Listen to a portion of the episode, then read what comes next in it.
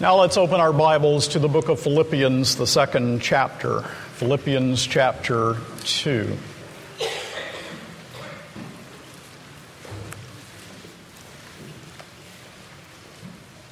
And we will read together the first 11 verses. Now, let me explain that we're committed to expository preaching in Covenant Presbyterian Church, which means the authority is in the text that is in front of you, and we expound the text.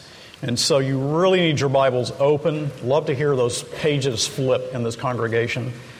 Uh, you really need your Bibles open because we are constantly referencing the text before us. Let's pray. Our Father, as we open your word and the word is expounded, we pray that the Holy Spirit, who has given this text and all of your word by divine inspiration, will now illumine our minds and hearts that we may see and understand and that we may see Christ in this text. That our hearts may be humbled to bow before Him, and that you will use this season of the year to deepen our walk with Christ, but also that those who do not know you will come to know Jesus Christ the Lord, in whose name we pray. Amen. Philippians 2, beginning with verse 1. This is the Word of God. So, if there is any encouragement in Christ, any comfort from love, any participation in the Spirit, any affection and sympathy, complete my joy by being of the same mind, having the same love, being in full accord and of one mind. Do nothing from rivalry or conceit, but in humility count others more significant than yourselves. Let each of you look not only to his own interests, but also to the interests of others. Have this mind among yourselves, which is yours in Christ Jesus, who, though he was in the form of God, did not count equality with God a thing to be grasped, but made himself nothing, taking the form of a servant being born in the likeness of men, and being found in human form, he humbled himself by becoming obedient to the point of death, even death on a cross. Therefore, God has highly exalted him and bestowed on him the name that is above every name, so that at the name of Jesus every knee should bow in heaven and on earth and under the earth, and every tongue confess that Jesus Christ is Lord to the glory of God the Father. And here we have another majestic text from the Apostle Paul about the Savior, Jesus Christ. A twin peak to the text that we looked at last week from the book of Colossians. The core of Paul's doctrine of Christ is here, and he writes about the humiliation of Christ for the very practical reason of encouraging believers to love one another and to show humility toward one another. The whole point is that if Christ condescends to save us, then surely we must walk humbly together, one with another, in the body of Christ. Now, this morning, we're going to focus on the doctrine of Christ that is found here in this text. Christ looked to the interests of others, and we have a magnificent summary of Christmas, indeed, also of the cross and of Easter in the passage before us. The first thing we see as we come to this text is the Son's pre incarnate glory. Now, remember, children, incarnation means to take on human nature, enfleshment. So, pre incarnate means before he became man, pre incarnate. So, the Son's pre incarnate glory. And we see that here in verse 6. Uh, when we are told, Who, though he was in the form of God, did not count equality with God a thing to be grasped. Now, the word form, you will notice in verse 6, is coordinated with the expression equality with God. Form in verse 6 is also used in verse 7. Look at it.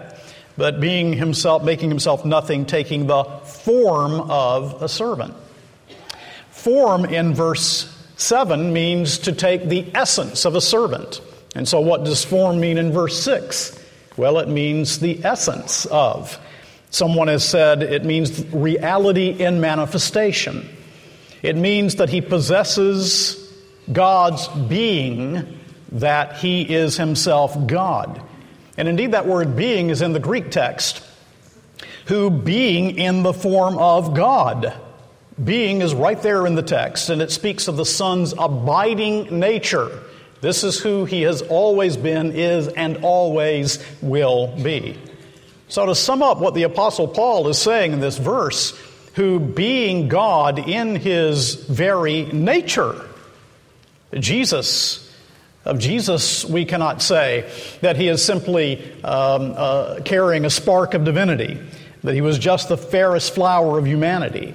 Of Jesus, we must say the essential attributes of God's very nature have always been his and always will be his. So the apostle is stressing the deity of the Lord Jesus Christ. He did not count equality with God a thing to be grasped.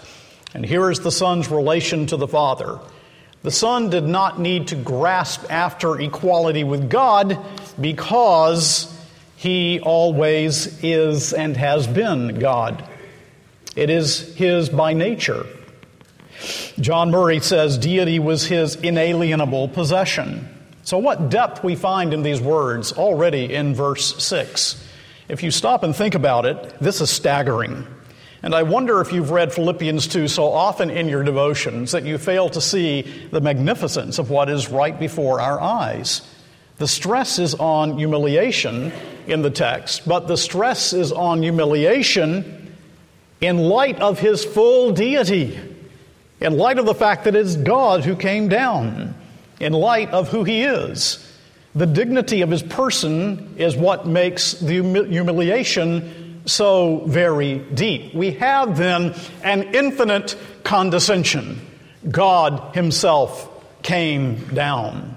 And so, already in verse 6, we have expressed to us by divine revelation that Jesus Christ is 100% God. He is God the second person of the Trinity. But then we move on, and in this text, we secondly see the Son's humiliation. Having seen his deity, we now see his humiliation. So read again with me verses 7 and 8. But made himself nothing, taking the form of a servant, being born in the likeness of men. And being found in human form, he humbled himself by becoming obedient to the point of death, even death on a cross. In verse 7, we are told then that this one who has always been equal with God because he shares his nature, that is, his being, his attributes, because he is God, this God became man. The condescension is so great that Paul describes it as he made himself nothing. God came down, God came down, God came down, down, down, down, down. The condescension is an infinite condescension. And the son, the son made himself nothing. But notice that the text is very explicit that he made himself nothing by taking, by addition, not by subtraction. He did not cease to be God, but he became what he had not before been. By addition, by taking, it says, the form of a servant, the very essence of a servant. Now, when the Apostle Paul uses the word servant here, in this context, there can be no doubt that he has in mind the suffering servant of Jehovah, as is found in Isaiah 53. Surely he took our sins and carried our sorrows.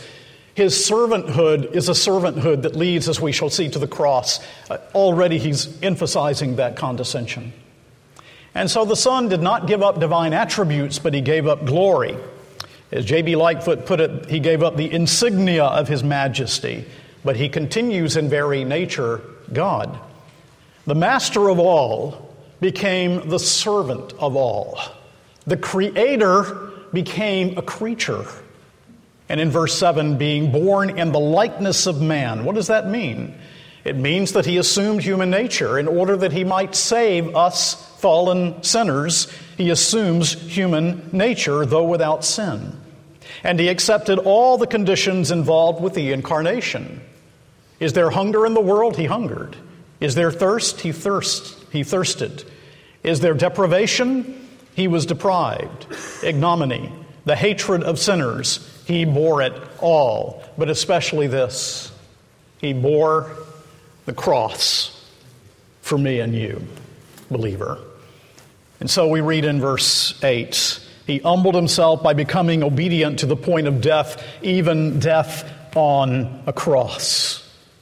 By which the Apostle Paul, of course, as we study his whole theology, would have us to know that he took voluntarily the lowest possible position by dying a criminal's death on a Roman cross and bearing the curse that our sin deserved in the presence of God's law and holiness, and paid the penalty of our sins when he shed the blood of his body on the tree.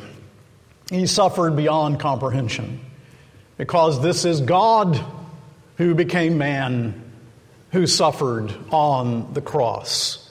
Yes, it is true, his infinite nature gave to his finite sufferings infinite value, but this is the Son of God, holy, sinless, undefiled, who went to the cross. And his soul grew sorrowful as he moved toward the cross, we read in the gospel narratives. He who was rich for our sakes became poor that we, through his poverty, might become rich. How poor did the Son of God how poor did he have to come become he became so poor that he went to a cross and bore our sins and took the wrath of god in our place that we might have the riches of justification and of sanctification and of eternal life and then we ask ourselves why why? Why did he do this? Why did the Father send him? Why did the Son come? And the only answer that we can give is love. People, love. He went to the cross because he loves you. He shed his blood because he loves you. He gave up eternal glory because he loves you.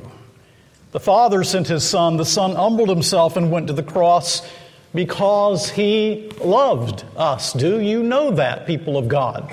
Do you know that you are loved? Loved. Loved with an infinite, eternal, and unchangeable love that has been demonstrated in the cross of Jesus Christ when Jesus removed the wrath of God for us. And this is why the baby was born in Bethlehem of Judea so long ago. And that is why this baby grew up and obeyed the law that we broke and went to a cross and shed his blood because he loved us. Now, you need the cross. Do not think that this is some dispensable portion of the text this morning when he tells us that he became obedient to the point of death, even death on a cross, obeying his Father's will, coming and going to the cross. You need the cross. The cross is indispensable and must be emphasized when we think of this baby born in Bethlehem long ago. Why do you need the cross?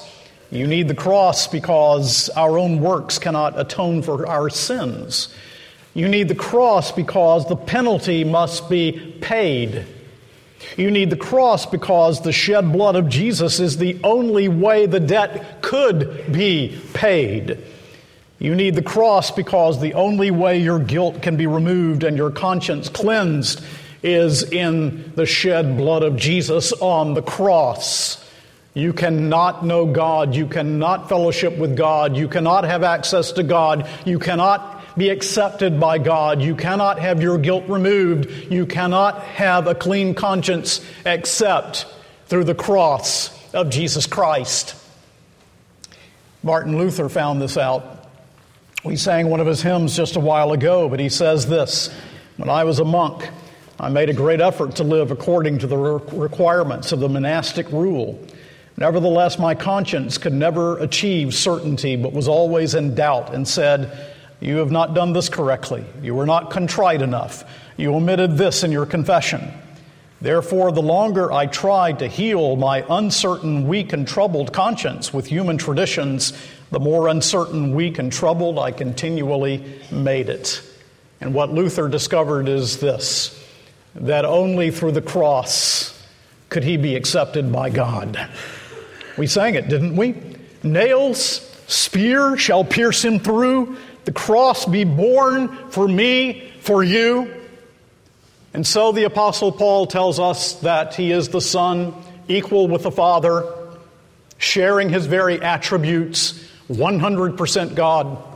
The Apostle tells us that he is the Son of God who came into this world and assumed human nature, and he was 100% man. 100% God, 100% man. That's divine math. That can't be explained on a blackboard. But then, thirdly, we see in this text the Son's transcendent exaltation in verses 9 through 11. And I'd like for you to read these verses with me again. Therefore, God has highly exalted him and bestowed on him the name that is above every name, so that at the name of Jesus every knee should bow in heaven and on earth and under the earth, and every tongue confess that Jesus Christ is Lord to the glory of God the Father. His transcendent exaltation. So the apostle is saying that he who has always been eternally Jehovah, the second person of the Trinity, who humbled himself and assumed human nature, now as the mediator, as God man, is exalted. And included in verses 9 through 11 are the resurrection, the ascension, and the return of Christ. All of this is included in verses 9 through 11.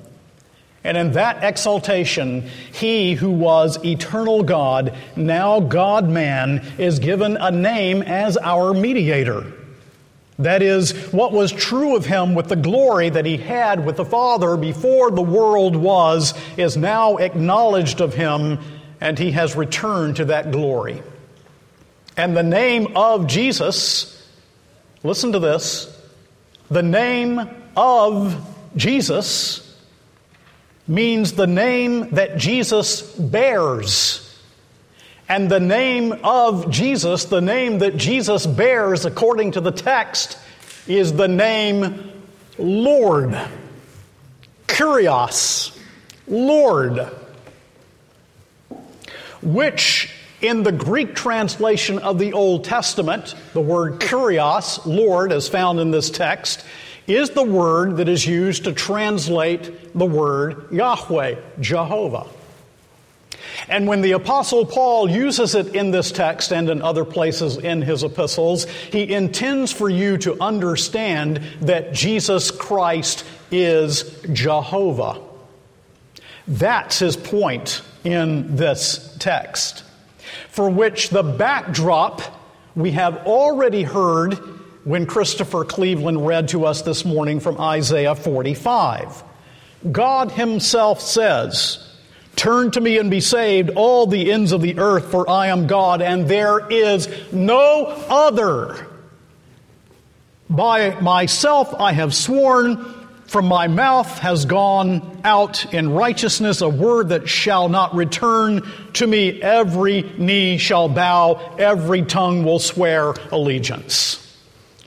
Jehovah in Isaiah tells us that every knee will bow before him. Paul says in Philippians 2 that every knee, taking that very passage, applies it to Jesus, and he says that every knee will bow before him. It would be blasphemy to apply a text that applies to Jehovah to Jesus were Jesus not Jehovah. But that is the point. He is. Always has been, always will be, and now as God man, this name is granted him as mediator. And Paul is saying Jesus is Jehovah, and the day is coming when everyone, all creation, will acknowledge him. Now, this is high, high stuff. this is great, great, deep, rich, wondrous theology about your Savior. You see a twin peak to the passage from Colossians? There could be no more profound language and choice of words to describe the deep, deep, deep humiliation of the Son of God and his exaltation than these. And these are things that should form your life in the way we as Christians think and act. So now let's clench a few applications from these wondrous truths. And one of them is right here in the passage. The Apostle Paul, remember, is addressing a very practical question. People say, people say, dismiss doctrine. Don't do all of this detailed work in the text. Just dismiss doctrine. Just live the Christian life. What is Paul's answer to this? Paul writes about the question of how we should love one another and show humility in the church by giving to us one of the deepest doctrinal passages in the Bible. That's Paul's answer.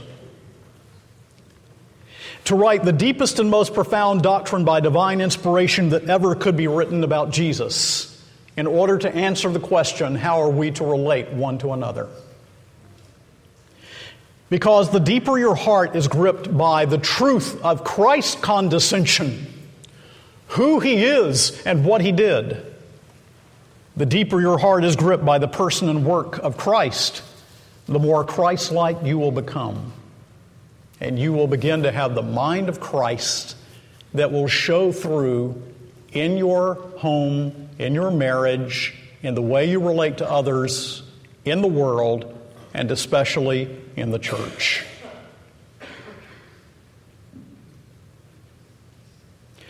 So, for the minister simply to say, be humble and be good to one another would be sheer moralism, cut adrift from Christ. Paul knows better. Paul says, here is who Christ is, here is what he did. Now, the obvious thing is love each other and be humble to one another. So you go on and you're not humble and you're not loving. What do you do? You come back. You get a grip on this. You bring your life to it. You read it again and again, again and again, again and again throughout your life until it becomes more a part of you to understand what Jesus did for you so that you can show grace to your husband or to your wife or to your child or to your parent. H.C.G. Moule says we need to learn a new grammar. All right, you know, I am, you are, he is, we are, you are, they are. And he says, well, here's the new grammar for you. First person, he. Second person, you. Third person, I. That's good. It's what the text calls us to live. Second thing, it's it's Christmas. It's the Christmas season. We're thinking in a special, focused way on the incarnation of our Lord. A number of years ago, actually back in the 1960s, Bishop John A.T. Robinson provoked controversy with a book that was entitled Honest to God. It's a horrible book. He criticized the Orthodox view that God comes outside of us and that, and I quote him, that through the miracle of the virgin birth, he contrived to be born so as to appear one of us. He says, like Father Christmas. And he maintained that the magic of Christmas, get this, the magic of Christmas, that's his, his language, the magic of Christmas could be maintained by keeping all of this as myth. So this bishop, who should be pastoring God's people, if I may translate his words, you can play the game and just call it myth, and then we can all be happy. But turning Christianity into a myth destroys Christianity and leaves us in our sins, would leave you hell-bound.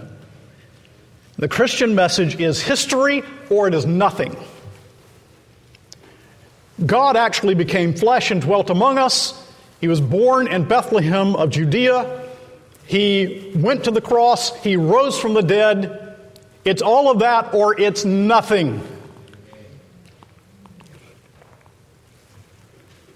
But John A.T. Robinson had the Orthodox view all wrong. God didn't come, the Orthodox view is not that God came dressed up as a man, which is Robinson's view of how Orthodox Christianity looks at things. The Orthodox view, as I have pointed out, is that Jesus is 100% God and Jesus is 100% man. This is the only time you can take 100% and 100% and come up with 100%. But you do. Was FaceTiming with, uh, with our son Evan and talking about this very thing. And uh, he said, Yeah, Jesus is 100% God and he is 100% man so that he can be 100% Savior. And that's it. So think about this this Christmas, folks. The condescension. Oh, the condescension. How far down he came. What he achieved, what he accomplished. And it is no myth. And we know it is no myth. Jesus Christ rose from the dead on the third day and his word is completely confirmed. But then think of this too the Son who humbled himself has now been exalted and will at the appointed time return. Just as he came, just as he went to a cross, just as he rose from the dead, just as he ascended, just as he poured out the Spirit at Pentecost, he will come again and all creation will bow before the exalted Christ. Turn to Revelation chapter 5 because I think these words are such a wonderful commentary on Philippians 2, the latter part. When we read in Revelation 5 these magnificent words and have this glorious scene that is painted before us, in Revelation 5 9 and following, and they sang a new song, saying, Worthy are you to take the scroll and to open its seals. For you were slain, and by your blood you ransomed people for God from every tribe and language and people and nation. And you have made them a kingdom and priests to our God, and they shall reign on the earth. Then I looked, and I heard around the throne and the living creatures and the elders the voice of many angels, numbering myriads of myriads and thousands of thousands, saying with a loud voice, Worthy is the Lamb who was slain to receive power and wealth and wisdom and might and honor and glory and blessing. And I heard every creature in heaven and on earth and under the earth and in the sea and all that is in them saying, To him who sits on the throne and to the Lamb be blessing and honor and glory and might forever and ever. And the four living creatures said, Amen. And the elders fell down and worshiped him. What a commentary that is. So you look to the manger and you see his humiliation. You look to the cross, and there you see humiliation in deepest colors. And then you look at the empty tomb and his resurrection from the dead, and you look at his ascension, and you look at his return, and there you see that this Son of God who humbled himself is now exalted, and his exaltation will be acknowledged. And so during this Christmas season, when so much around us seems to be awry in this world and often even in our lives, I want you to lift up your eyes to the day in which Christ will visibly triumph over all opposition. He will come, and he will come in blinding holiness, and all will bow the knee before the one whose work went deep as hell and high as heaven. And then, remember this his name is Lord. You shall call him Jesus, he will save his people from their sins. But Jesus bears a name, and the name he bears in his exaltation is Lord. Polycarp, one of the church fathers, could have saved his life from martyrdom if he had simply said, Caesar is Lord rather than Christ is Lord. But in saving his life, he would have lost his life. Now, people, Lord is a test of our loyalty. It is a test of my loyalty, and it is a test of your loyalty. If He is Lord, then He is Lord, period. If He is Lord, then He is Lord over all things. If He is Lord, then He is Lord over all lives. If He is Lord, then He is Lord over my life, my heart, my thoughts, my affections, my desires, my actions, and yours too. It's a test of our loyalty. Do we acknowledge the Lordship of Christ before the world? Do we acknowledge daily in confession, repentance, and faith the Lordship of Christ in our lives? I mentioned last week Henry Martyn in passing that great missionary, 19th century missionary to Iran, to Persia. And on one occasion, he was so distressed because so many Christians were being persecuted, a Muslim scholar looked at him and tried to give him comfort. He had had some vision, and in that vision, he saw Christ reaching up into the fourth heaven or something like that and pulling on Jesus' skirt to give him comfort, saying, No, Jesus, Jesus was pulling on Mohammed's skirt because he was asking Mohammed to give relief from the persecution. And his face showed such distress that the Muslim scholar was perplexed because he didn't understand Christianity as Henry Martyn was trying to explain it. And Henry Martyn replied, as he thought of Jesus going to Muhammad, he replied, I could not endure existence if Jesus was not glorified. It would be hell to me if he were to be thus dishonored. Now that strikes me, folks. It really strikes me. For Henry Martyn, the thought Jesus is Lord. He's Lord over Muhammad. He's Lord over all. And for Jesus to be thought of as somehow subordinate would be hell to Henry Martyn. I ask you in your lives, is it hell to me that Christ would not be honored in my life? Can you say it would be torture to me if Christ were not honored in this world? Isn't that why we take the gospel into the world? For the glory of God? For the glory of Christ? Isn't that what missions is first about? And that's what it means to live acknowledging Christ's lordship. Charles Lamb, the English poet, when he was with some of his literary friends, made the comment that if Shakespeare came into their midst, they would all stand. But if Jesus came, they would all kneel. This text calls upon us to look to that day in which every knee will bow and every tongue confess and that means that now, now, now, Jesus is Lord, Jesus is Lord, and the posture of our souls must be a kneeling posture. Is your soul a kneeling posture this Christmas? Do you see that the Son of God who came down is the exalted Lord who calls upon you to give him everything to acknowledge his lordship? Is the posture of your soul a kneeling posture? Oh, come, let us adore him. Christ the Lord. And God's people said, Amen.